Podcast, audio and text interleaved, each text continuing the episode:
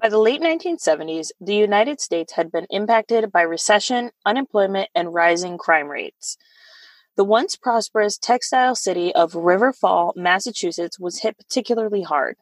Factories closed, buildings were abandoned, and the downtown area had become a total wasteland, leaving behind a void that provided the ground for a thriving trade in drugs and sex work. A series of murders took place between October 1979 and February 1980. Women, both local sex workers, had been bound, raped, tortured, and bludgeoned to death. A third victim's body would never be found beyond a skull fragment and clumps of hair left behind in an the investigation into the brutal killings resulted in the tabloid media frenzy with headlines that seemed to confirm the most outlandish satanic panic fear mongering. In the end, the Fall River cult murders became the most sensational criminal case to come out of Fall River since Lizzie Borden stood trial for butchering her parents a century earlier.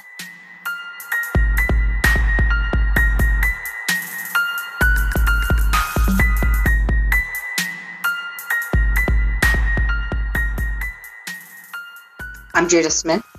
And I'm Alesia Galati, and this is Two Sisters and a Cult. It is a podcast. Sister Cult Survivors. Talking about cults. so, uh, today's episode definitely comes with a massive disclaimer. Our episodes are always explicit. This one early explicit.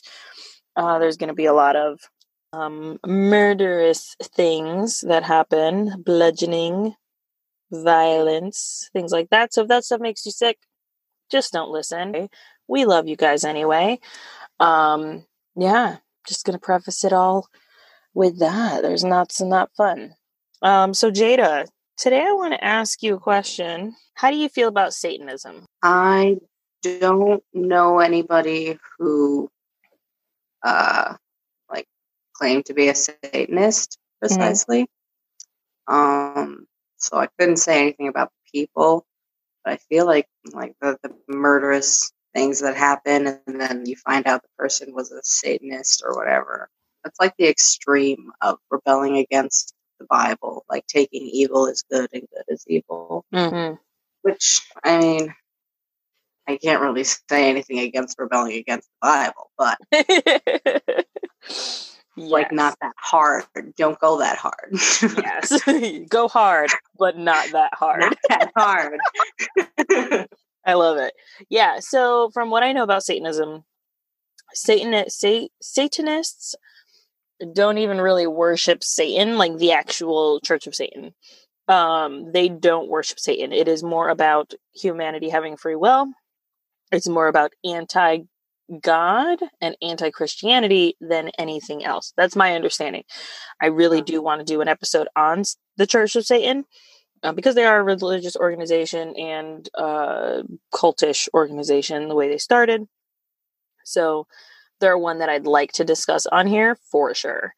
Um, but as for like satanic panic, good God, I can't even handle it. Like, all I imagine is like all these white women who work at the like go to the local and they're all like gossiping around their chardonnay and talking about how you know johnny said this and little becky said this and like it's satan.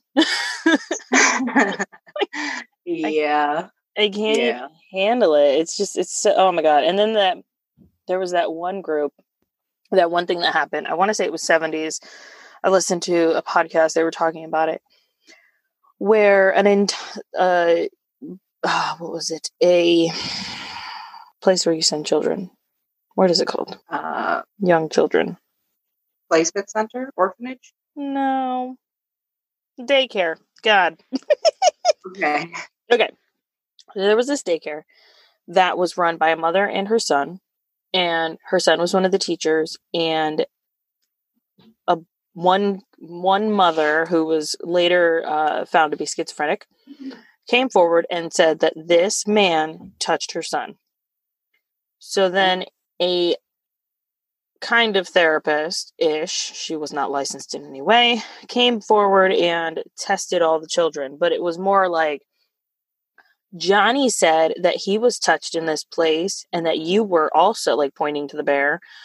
Uh, but you know, if you're lying to us, then then maybe you're not a good friend. You know, like very it hurt impactfully hurtful information like language to use with children because obviously mm-hmm. you're going to get the answer that you want so it absolutely ruined like it later became that it was unfounded none of it was true all these children were coerced into saying that someone touched them like how traum like traumatic for those children yeah. but also traumatic for the fact that this man had to like like this man and his and his mom lost their business lost everything lost their reputation like can't go anywhere because the entire nation knows about what you quote unquote did.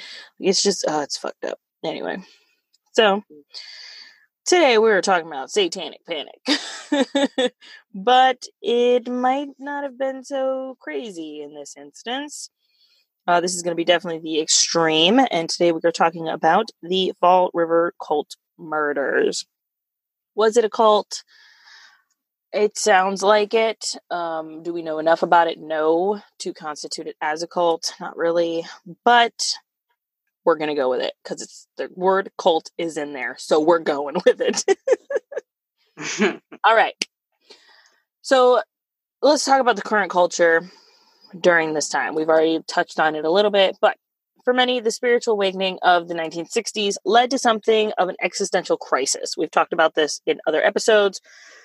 The 1960s were a time, 60s were a time of awakening people were figuring out holy cow we don't have to be just christians we can look at other stuff we can americans are traveling more it was a whole thing so some found refuge in communes other turn, others turned to drugs and of course there were all the diet fads hmm. uh, many would join the ranks of the new religious movement, which was a cluster of fringe Christian, Eastern mystic, neo pagan, and various self help groups that claimed to offer a path to self discovery and higher I would say I'm probably somewhere in there.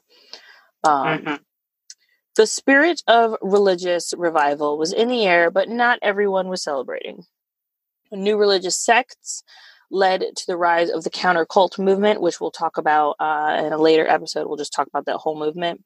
Uh, not surprisingly, Christian fundamentalists came to ruin the party. The shock propaganda of these counter cultists successfully tapped into a social anxiety that was like, oh my God, what's going to happen to our poor children if we're not home with them anymore? Oh my God. oh, we've got trouble right here in River City. Oh, yes, Fall River. uh, with more women joining the workforce. Oh my gosh. How terrible for a man to stay home. and increasingly num- uh, teenagers left to their own is there was a new level of fear and uncertainty okay i get it but jesus mm-hmm. the threat of one's child children falling victim to some crazed out cult seemed very real i mean you think manson holy cow how in the world did that happen these kids grew up in such great families their parents were never home or so the public was led to believe so uh, that's where this social context of which was a cultural phenomenon known as the satanic panic. This is when this was born.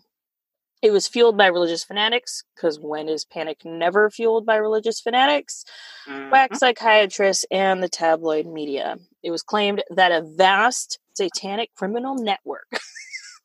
We're on, oh this is the satanic mafia, if you don't know. Mm-hmm existed throughout the country. They were organized devil worshippers and they were responsible for any number, including kidnapping, child abuse, animal mutilation, rape, torture, human sacrifice, and cannibalism, all of which was taking place under our noses. Oh, God. Okay, I have a lot of thoughts about this. So let's just dive in because I'm on my soapbox already. Clearly, if you guys can't tell by my tone, I am on my soapbox. Woo.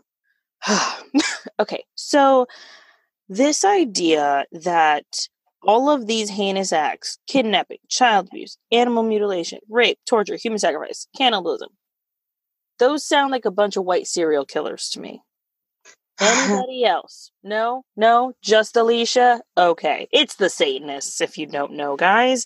All these terrible Satanists doing Satany shit. Mm-hmm.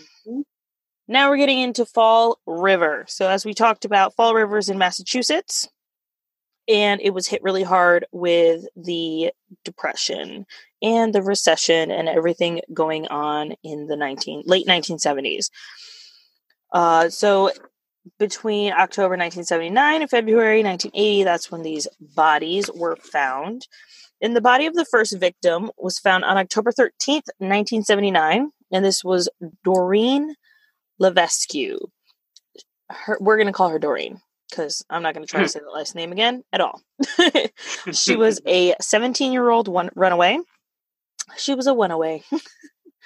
a runaway from New Bedford and was discovered behind Diman Vocational High School. Her wrists oh. had been bound. This is not funny at all. Sorry, guys. Uh, her wrists had been bound with fishing line, and there were signs of sexual torture. She had been stabbed in the head several times and suffered. Yeah. Police discovered that the young girl had been uh, using had been a sex worker and initially suspected that it was a John client. If you don't know what a John is and you're sheltered, suspected one of her clients of committing the murder. However, the county medical examiner determined that the killing was likely committed by more than one person. And the forensic evidence also suggested that a ritual element had been done with the crime. So, possibly a death by stoning. So a lot of people thought, oh my goodness, now we know who it is. Satan is ruling the criminal underworld of Fall River. Done, done, done. Uh. Yeah. So a month after the discovery of Doreen's battered body, a man named Andy Maltese visited the Fall River police station. Now, Andy Maltese is a piece of shit. Oh, yeah. Piece of shit. He was there to file a missing persons report for his girlfriend, a 22 year old sex worker named Barbara Raposa, who he thought, you know, she works the same streets. I think something's going on and I'm worried for her safety. Okay, sure. He, he then mumbled something about satanic cults and claimed to have information relating to Doreen's murder, the first woman. Now, by all accounts, Andy Maltese was mentally unstable and he was a fucking creep. He was a pedophile, a sexual sadist, a violent rapist, and as of a recent religious conversion, a devout Christian. oh, God. Those mix well, don't they? Oh, don't they ever. He said, Jesus Christ is my personal Lord and Savior. He held his small Bible up to tell the police officers. I'm sorry. I can't. I can't. Once I wor- worshiped Satan, but now I worship Jesus. Okay, that's a weird way to start an interview. Mm-hmm. so, according to his statement, him and his girlfriend Barbara were practicing Satanists at the time of her disappearance, and they were members of a local cult. Doreen was also involved in this cult, according to him, and he claimed to have no direct knowledge of the crime and told police that he believed that the cult was responsible. So it seemed super far fetched, but two days later, the police were introduced to two women, Karen Marsden and Robin Murphy. Now, Robin Murphy is a name you are going to want. Karen Marsden, though, she was a 20 year old single woman, uh, a single mom, not single woman. Oh, I'm a single ladies. Oh, I'm a single ladies. Anyway, anyway, um, so like many of her peers who worked the uh, Fall River Red Light District, she was a runaway and drug addict, and the police uh, described her as nervous and emotional. Now, Robin Murphy, on the other hand, they were in their interrogation room together, or wherever they. Karen's talking; she's chatty, chatty over here, telling the cops everything going on. Robin Murphy, on the other hand, is cold, deliberate, and calculated. She was younger, she's 17. Uh, both were sex workers, and but Robin was an aspiring pimp. She was a tough street kid who was described as possessing a high degree of intelligence and a domineering person. The girls were open about their relationship as roommates and lovers, you know, hashtag whatever. Mm-hmm. Their connection to Andy Maltese, however, didn't really seem to fit anywhere. They just knew him from around. I mean, his girlfriend was a sex worker also, so I'm assuming it was something like that. Mm. So throughout the interview, uh, Robin Murphy is quiet. She's simply studying the officers, and she'll occasionally just like roll her eyes at her friend Karen over there, yappy yappy. Mm-hmm. And Karen did all the talking rambling about you know random things talking through tears cops are having a hard time like making out what she's saying but then she says carl drew killed doreen. A lot of characters in this story guys. I hope y'all are up for it. So carl drew was not new to the police. They knew him. They were like oh yeah no we know that guy. He was a 26 year old pimp with a violent reputation who ran his business out of the bedford street district he was originally from New Hampshire, raised on a small farm, had a really shitty, you know, childhood, whatever. Who doesn't? Mm-hmm. But he eventually ran away from home at a young age of 14 and found his place on, you know, Fall River Criminal Underground and satanic shit. Let's do it. woo woo. so he fit the profile the cops were looking for, obviously, because, like, ooh, bad guy, pimp, yes, let's go for him. He was probably mad at her got you know unleashed his savagery on Doreen and yeah that sounds right. Unfortunately they could not really link him to the murder because there was no actual proof other than this other chick um Karen telling them mm-hmm. in her tears that he was the one who did it.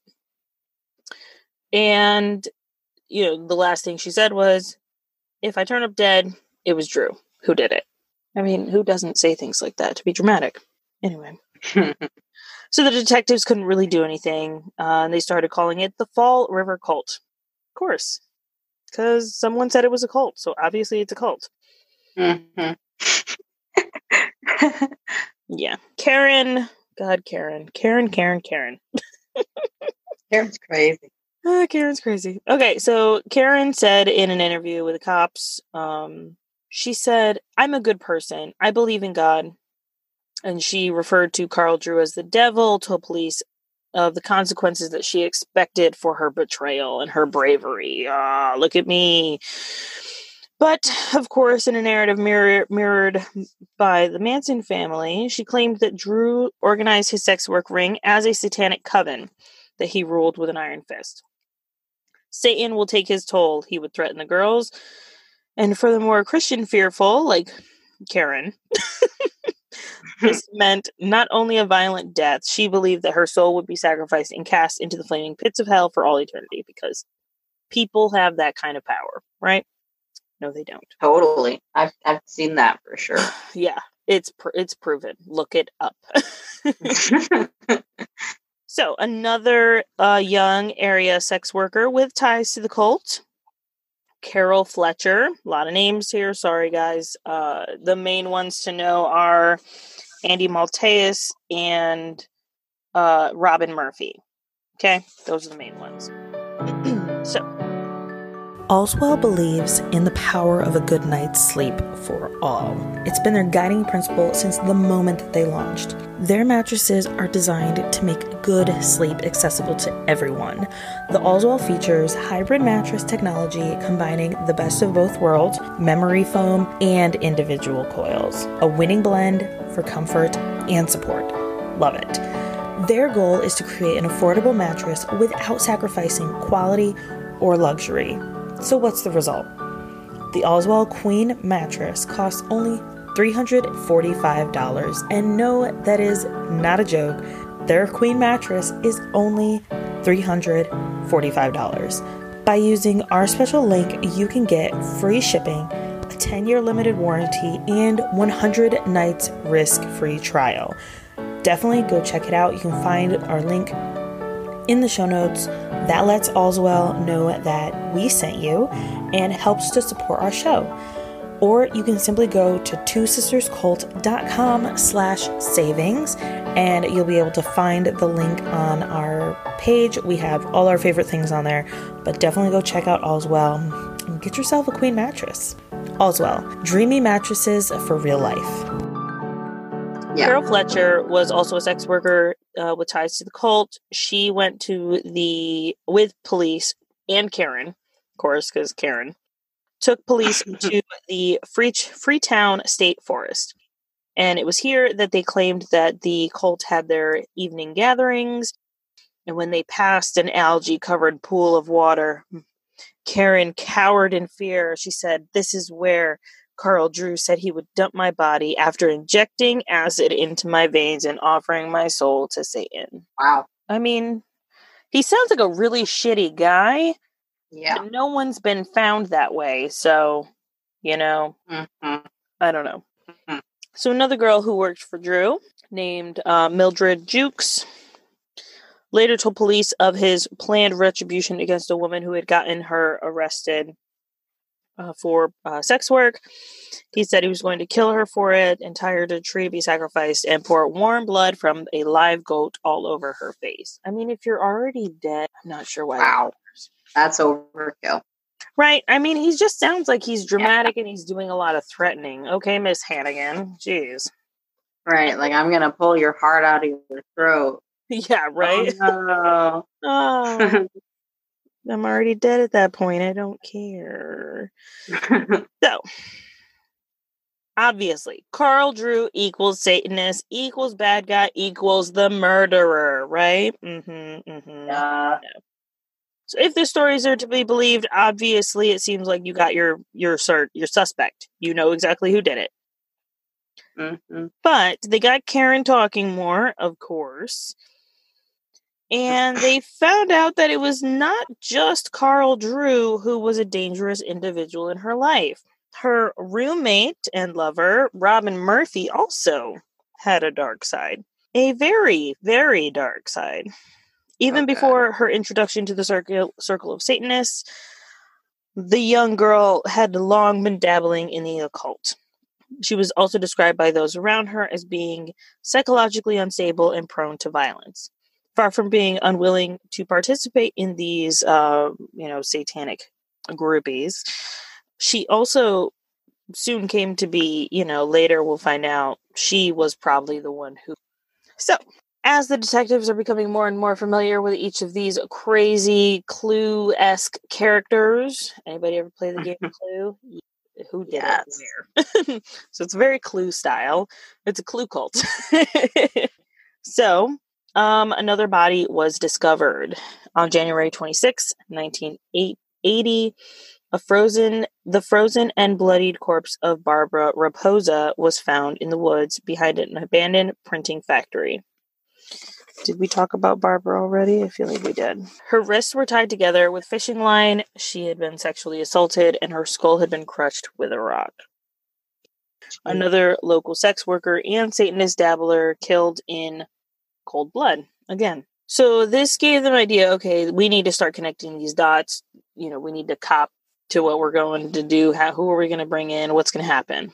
Well, Mhm. the first person to be interviewed in connection with um, Barbara's death was Andy Maltese. He was the last person to see her alive. Oh, that was his girlfriend. Yes.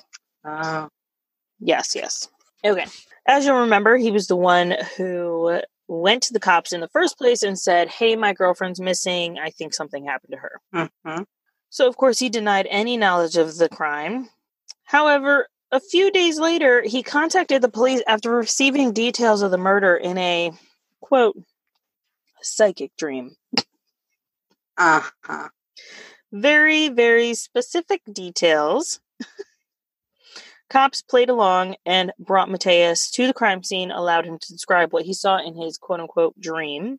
And it turns out he was quite the clairvoyant because he knew exactly where the body was discovered, its positioning, time of death, and the methods of killing, and various other details that had not even been made public yet. Guys, Wow.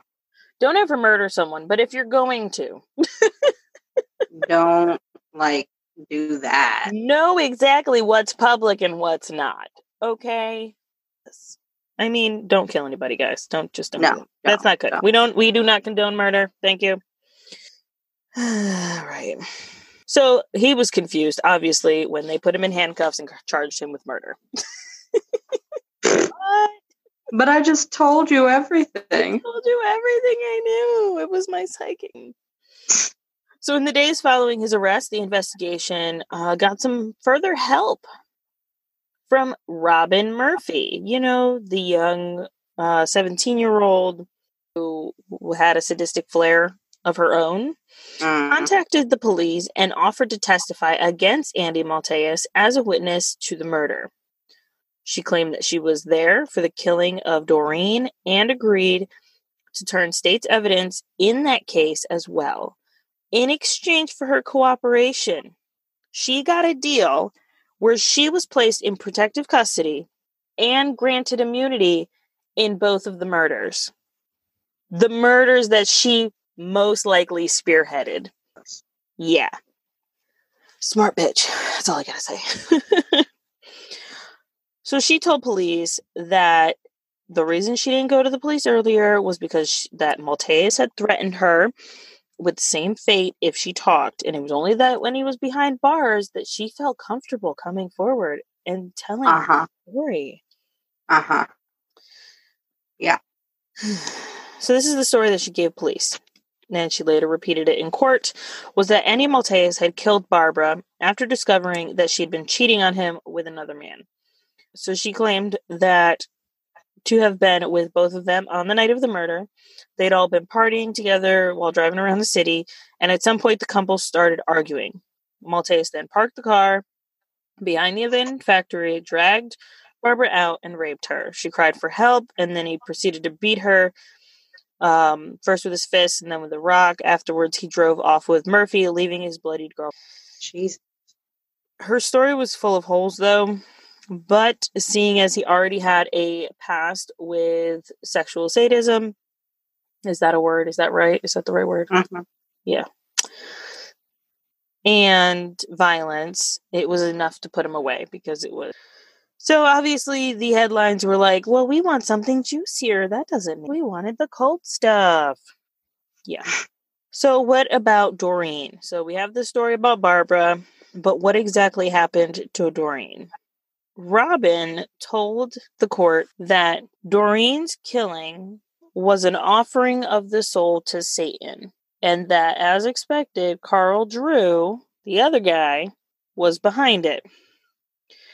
She claimed that the te- that the teenage sex worker had recently left Drew's coven with the intention of working the streets on her own.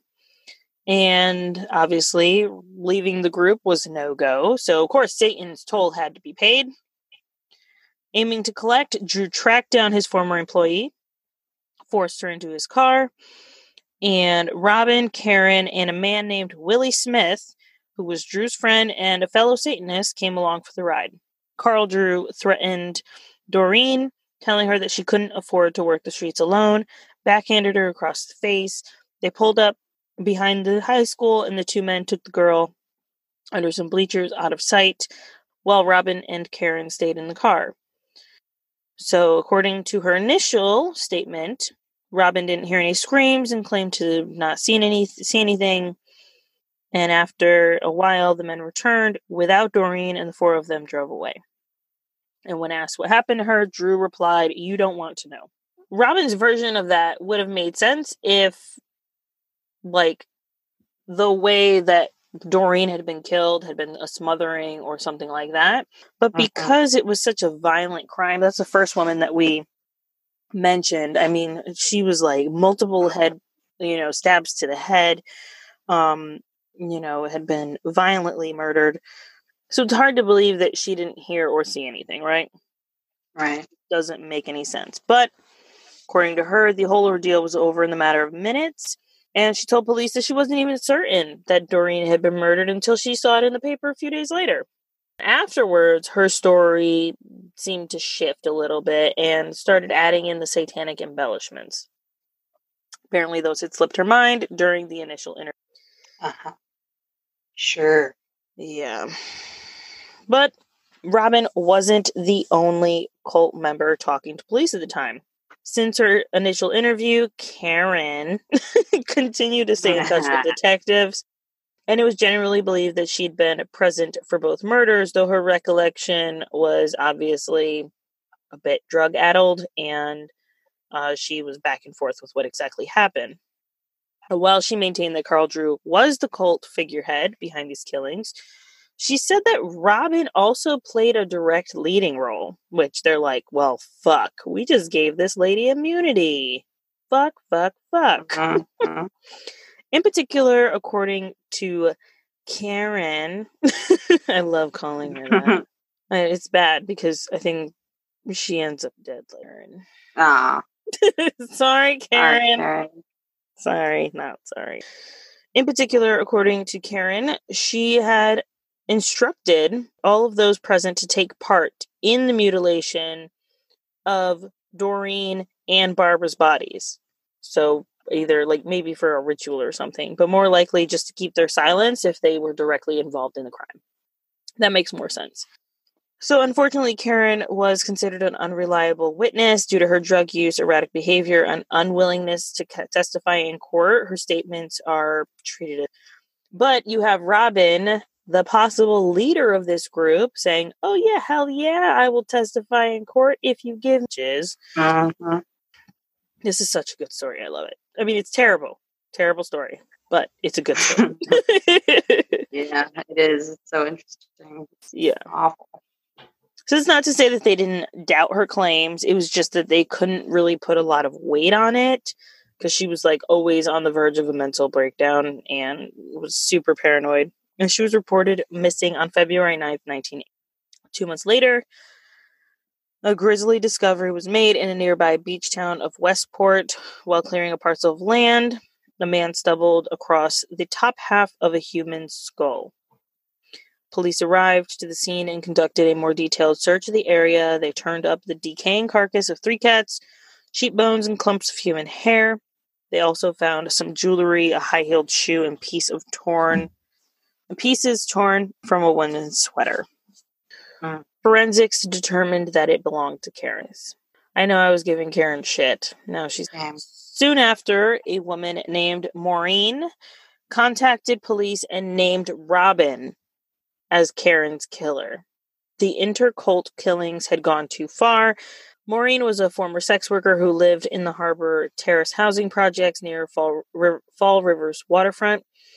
And she had hosted a number of satanic gatherings in her uh, apartment and acted as something of a den mother uh, to the young sex workers, runaways, and drug users that hung out there.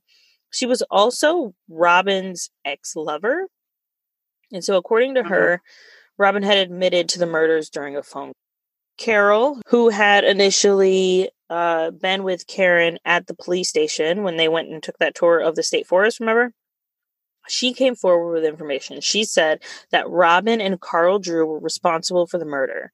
He said that Drew's friend, Carl, uh, Carl Davis, got so many goddamn Carls in this thing. Carl, Carl. Okay, Carl Drew, he's the guy from before. His friend, Carl Davis, who was a pimp who operated out of both Fall River and Providence, Rhode Island, um, that he was they both of them were there. And that Carol herself had driven the group to a secluded wooded area where the satanic sacrifice took place.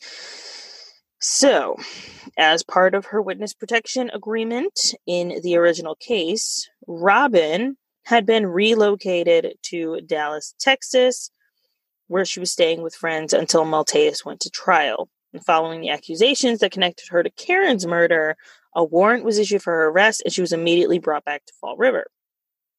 Carl Drew and Carl Davis were also indicted and placed under arrest, and they were um, obviously they weren't hard to track down because both of them were serving short sentences in county jail already yeah.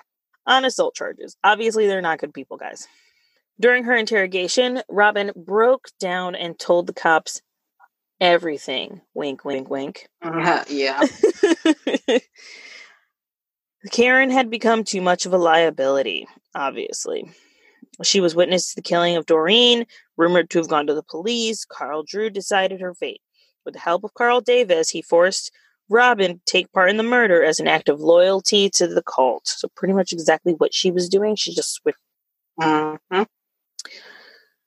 According to her statement, um, Robin was made to drag Karen from the car and pull out her hair.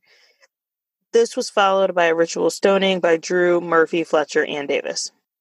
Carl Drew then cut off one of Karen's fingers, quote, to make her feel pain, and broke her neck with his bare hands. While in a trance like state and under the direction of Carl Drew, Robin followed up by slitting Marsden's throat with a knife that was handed to her by Carl Davis. The two men then tore the girl's head off and kicked it around. Okay, sorry, guys. Okay, so the frenzied postmortem defilement, obviously, because it's Satanism, like the extreme of Satanism, not the good Satanism. Um, made sure that you know you have to have some type of sexual relations in order to have the full act of sacrifice to Satan, right? You see this in like a lot of the uh movies and shows and shit. Yeah, pretty much. Drew carved an X into Karen's torso and began to speak in tongues, offering her soul to the Dark Lord. He then dipped his thumb in her blood and made an X on Karen, uh, not Karen, Robin's forehead. And of course, to break one final moral taboo, Robin was made to perform oral sex on the headless body before it was dumped in the woods, doused in gasoline, and burned to ashes. What? Anyway. Yeah.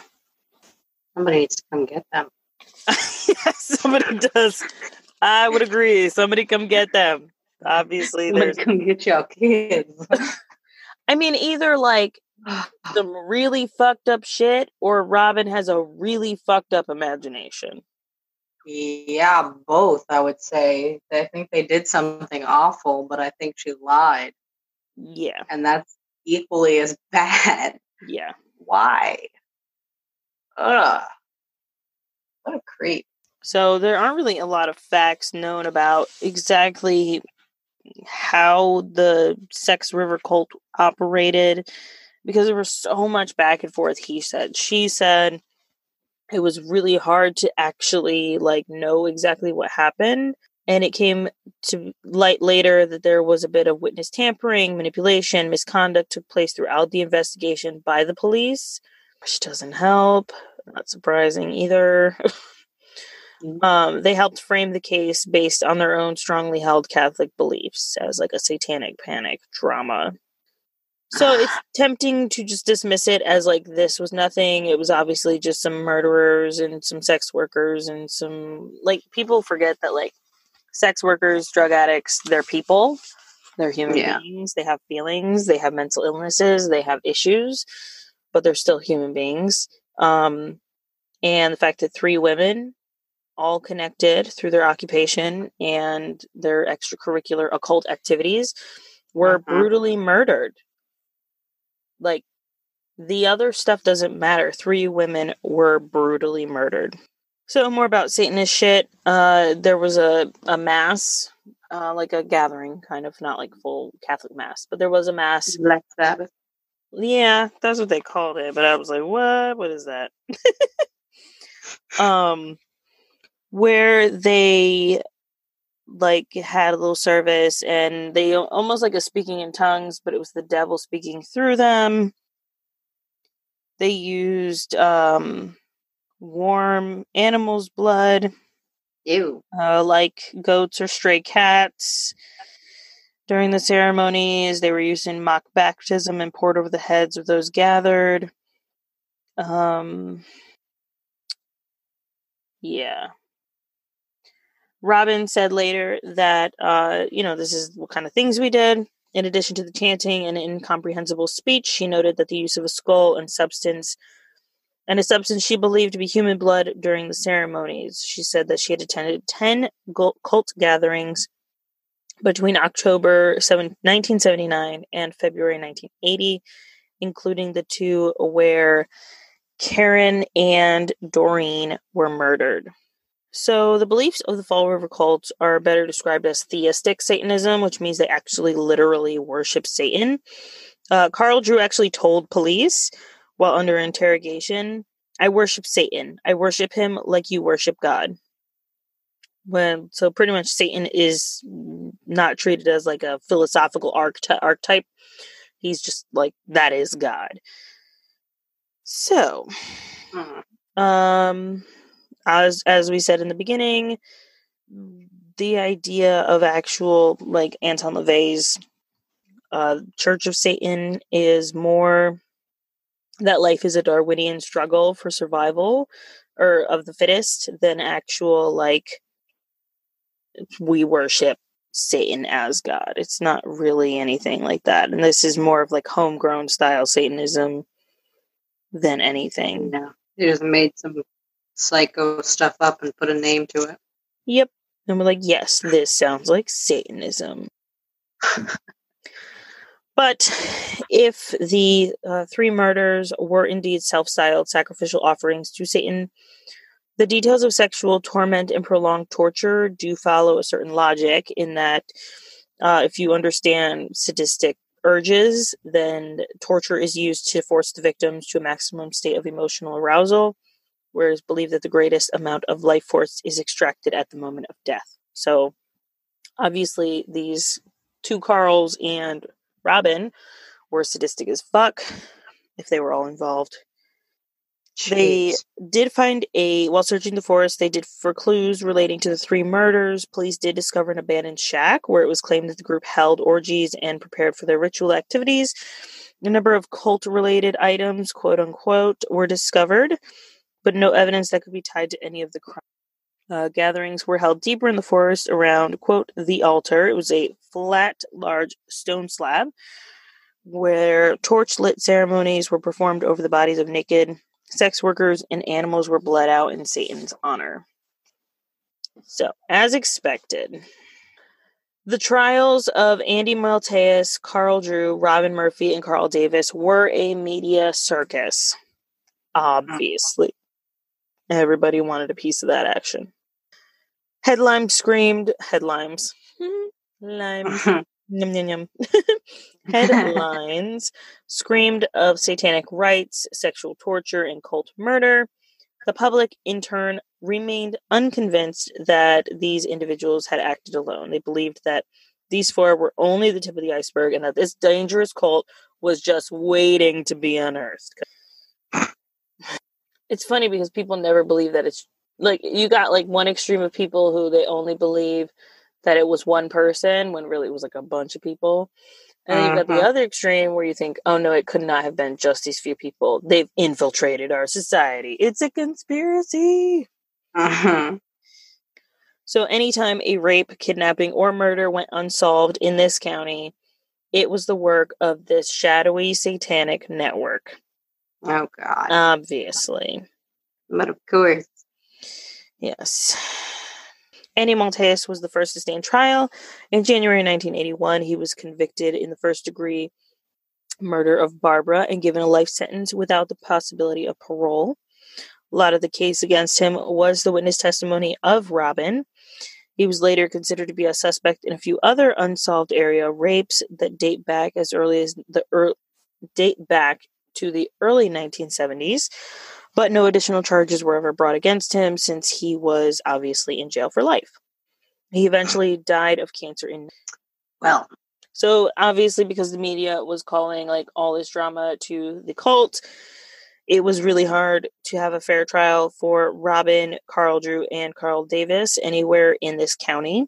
And so they had to move to uh, Worcester um, in Fitchburg, Massachusetts. okay. Second Nature is a premium service solving a very unpremium problem regular air filter replacement. Even that sentence alone sounds a little dull, but trust us, it's a problem worth solving. Most people don't recognize they're supposed to change their filters every couple of months, and the ones that do barely have time to remember it. That's where Second Nature comes in. I recently subscribed to Second Nature when we bought our house, and I could not believe the amazing quality and options that are available for air filters for your home. I love the easy set it and forget it. I get a monthly filter because my son and I have really bad allergies. Second Nature made it so easy, and using our promo, you can get a month for free. We definitely recommend that you try it out and stick with them. We've been with them for almost two years now, and we absolutely love them. You can go to twosisterscult.com slash second nature. With a Second Nature subscription, you'll never forget your filters again. Robin Murphy's lawyer convinced the court that his young client had been under the powerful influence of the satanic cult at the time of the Marsden murders, allowing her to plead to the lesser charge of second degree murder in exchange. Ugh. Additionally, the immunity deal she struck up with the district held, and she received no additional charges in connection with Barbara or Doreen's murder. Robin received a life sentence with the possibility of parole, and after spending 24 years behind bars, she was released on June 10th, 2004. However, she violated her parole conditions and was returned, was returned to prison seven years later. She is currently serving her time in a max, maximum security. Boom. So, the case against Carl Davis fell apart. He never stood trial for his alleged role in the abduction and ritual slaughter of Karen. However, the following year, he was arrested for assaulting uh, one of the sex workers with a deadly weapon. And according to a statement made by Carl Drew on his personal blog,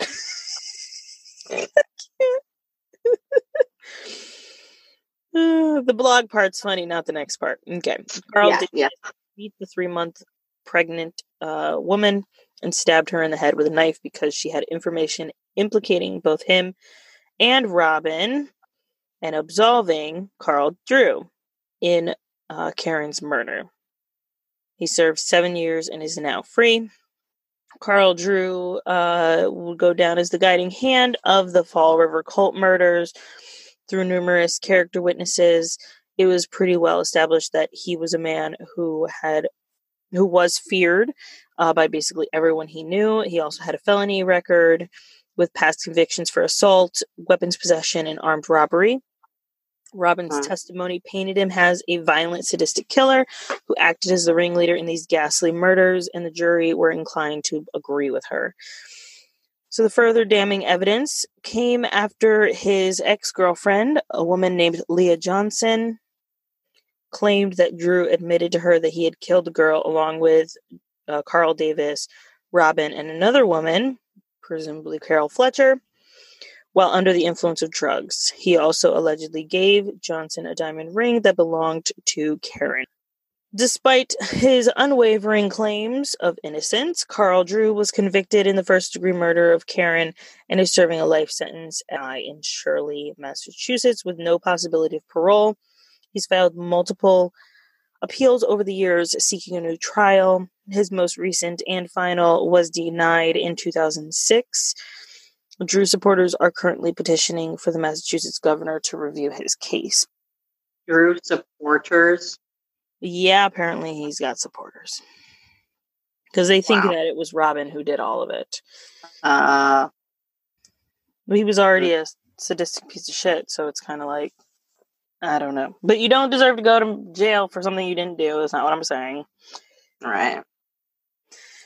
Anyway, the case involving Doreen's murder never went to trial. The district attorney claimed that it would be close, costly, uh, since everyone involved had already been indicted and uh, tried and charged. So they said that it would just. So, as I said before, there was a lot of allegations of witness tampering, falsified information, insufficient counsel, legal rights violations, and police misconduct during the cases against um, Andy Maltese and Carl Drew. Uh, they seem to come apart following a shocking admission by Robin Murphy when she recanted her entire testimony in an unsuccessful bid for a new trial in 19. Oh, fuck. Robin later told a parole board, I believe Carl Drew was guilty of killing Karen and many, many other women in the area. I believed he belonged in jail, but also knew justice was not taking place. So I made the story up. She claimed that she was not actually present for Barbara's murder and admitted to fabricating the testimony that led to Andy Maltese uh, getting convicted for retribution uh, and no, getting convicted, and that was her retribution for him sexually abused. Uh, he sex- he molested her since she was the age of eleven. Jeez. She was seventeen at the time of the murders. A number of other witnesses also recanted their trial statements, claiming that they were made under police pressure or else the influence of drugs. Uh, Carol, who was a key witness uh, pr- allegedly present for Karen's murder, maintains that she was threatened by police into making her false statements in order to convict Carl Drew. She now claims that the murder did not even take place in the woods of Westport.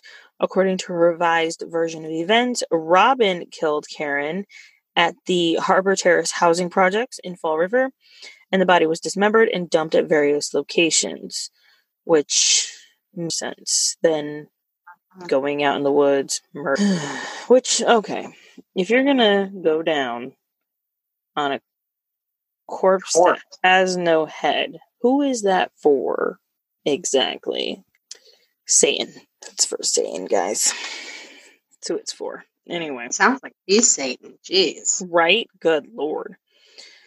Uh so Carol said that they were fighting and Robin started pulling Karen's hair out of her head and that she saw Robin put the knife toward Karen and then ran off because she was scared.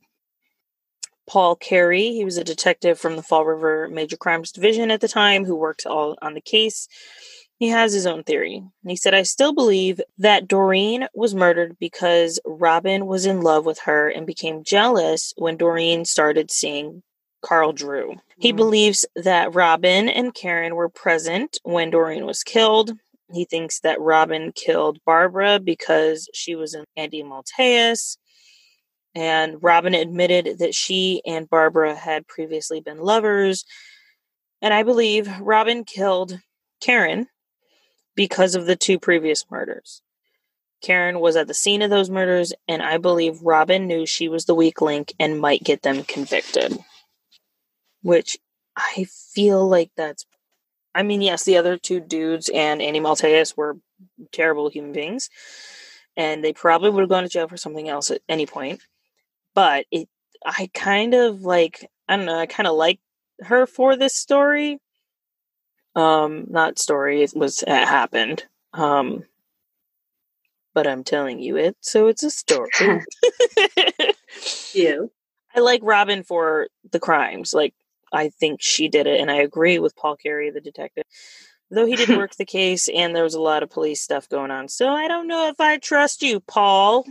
Anyway, there are some who say that the Fall River cult, the actual cult, never really existed, that it was just entirely made up by the police and tabloids. Um, but you know, Carl Drew says, Hey, I was never involved in a group like that. I was thrown into the middle of a nightmare that involved these crazy accusations of devil worship and human sacrifice. And he Mm. wrote an autobiography telling his side of the story. However, there are also those who claim that Robin, Carl Drew, and Andy Maltese were only a small piece of the puzzle and that a much larger satanic criminal organization remains deeply rooted in both Bristol County and Providence County, Rhode Island. Some people have even pointed to the locally famous Mary Lou Arruda murder and unsolved New Bedford highway killer cases as also potentially being tied to this death. In the fall of 1978, the body of Mary Lou Arruda, a 15 year old girl abducted from Raynham, Massachusetts, was discovered in the Freetown State Forest, where they went and looked, um, where they found the first body. Mm. Her hands were bound behind her head, and she was tied tree by the throat, dying of postural asphyxiation. A man named James Kater was eventually convicted of the crime. But not everyone is convinced that he was guilty. Although it wasn't reported at the time, a large cross was discovered near the body, and the crime scene uh, happened to be in the same area where the other uh, ritual evidence had been found during the Fall River Cult murders.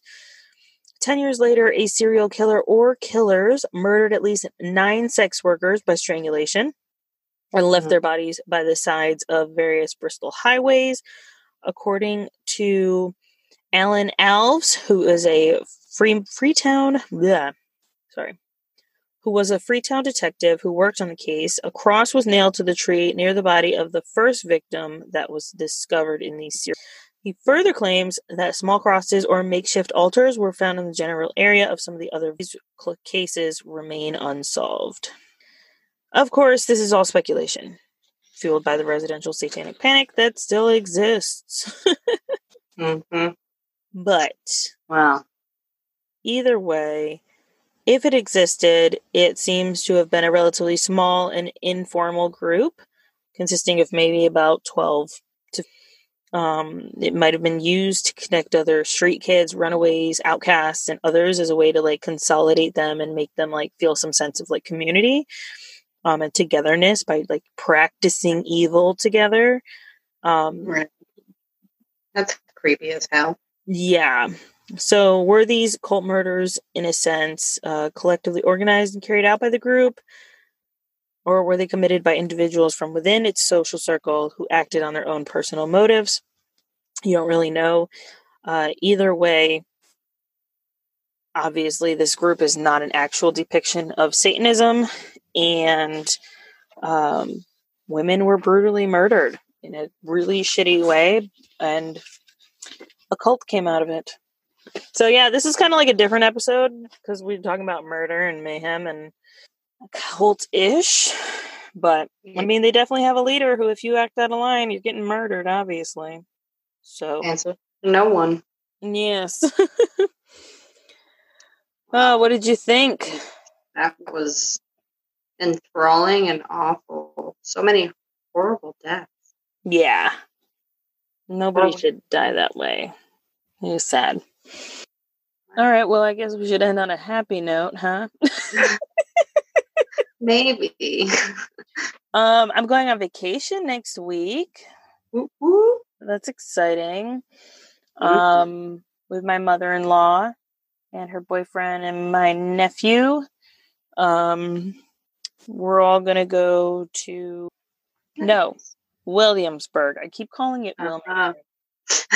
Uh, I'm like, yes, I got it right this time. No, I did not. Williamsburg, which I should know because I went there my junior year of high school with the camp. yeah, I remember Williamsburg. Yeah. So it'll be interesting. We're mostly just going to stay at the resort and like local pool and local things. I think they have like a historic drive by you can do. So I think we'll do Oh, that. nice. All right, so like an actual vacation. Yeah, awesome. yeah, it'll be good. And then wherever we're staying, there's going to be like like the restaurants are still open, but we're going to be um ordering out or ordering in, whatever you call it. I don't know. Yeah. Um, out and in. Ha ha. Take that. Um, staying safe, making sure we're all safe because COVID nineteen is still a very very real thing right now. Um, Mhm. especially in North Carolina. Holy fucking shit. Yeah. It's bad. Um, thankfully, none of us have gotten it yet, ish, um, or have gotten it. And yeah, so I'm excited about vacation. And I got a bathing suit. Um, post, yeah, post two kids. I don't feel comfortable in a two piece or one piece or any piece. I feel that. um, but I found this Like bathing this. suit. I'll have to take a picture and send it to you, Jada. Yes. Um, it's a two piece and it's got like it's high waist and then it's got the frillies in the front to block the uh, belly.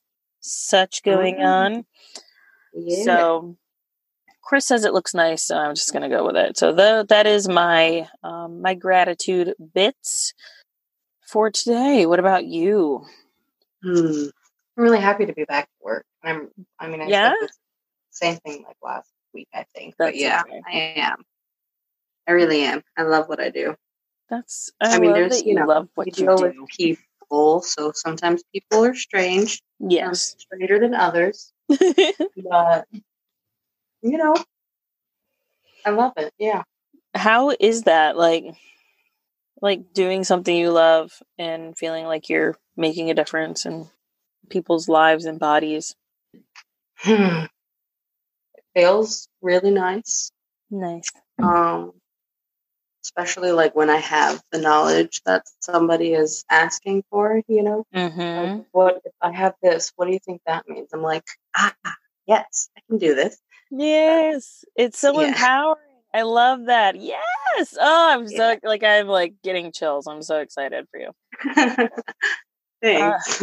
It's like it because validation, like as human beings, we need validation. Validation is so freaking important.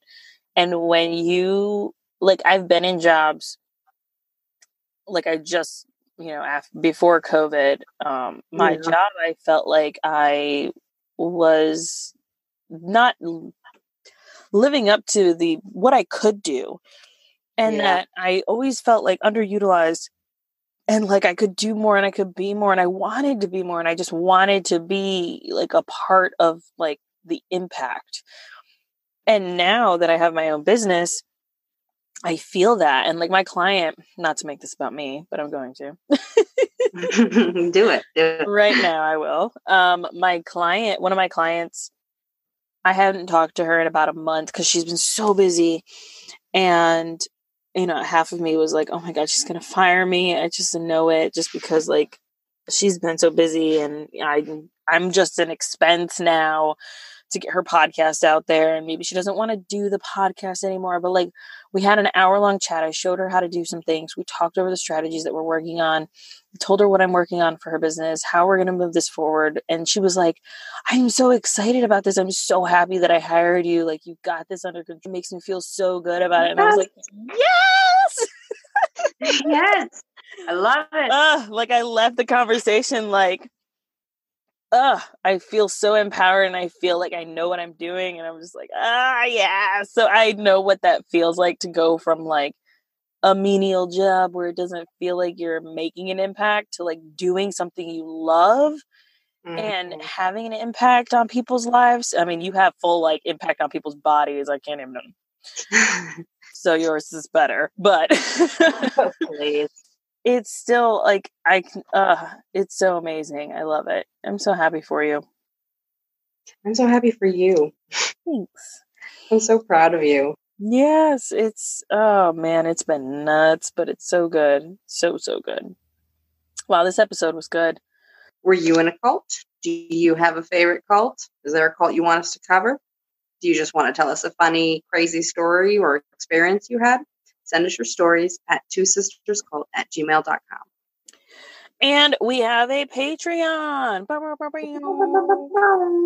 Our weekly show will always be free, but if you donate to our Patreon, it helps us support the show and allows us to create even more amazing content for you all. You can go to two sisterscult.com, click Patreon. On the top menu, you can get exclusive perks like a shout out on the show, access to our top secret Facebook community, and if you join the $10 level, you'll get a Two Sisters and a Cult sticker and exclusive monthly full length bonus episodes, which will not be available on the podcast. We also have some pretty sweet merch available in our shop. You can pick from decal stickers, t shirts, lots of other fun stuff. Click shop in the menu at twosisterscult.com. The best way for you to help us out on the show is to like, review, and subscribe on Apple Podcasts or on Stitcher or wherever you listen to podcasts. If they have a like and review um, or a subscribe, then definitely hit us up. Also, be sure to tell a friend who you think would like us. Uh, honestly, word of mouth and like people telling people is one of the best ways for us to grow. You can find us on Instagram, Facebook, and Twitter at Two Sisters Cult. Come hang out with us. Catch you on the flip side. And don't join that cult.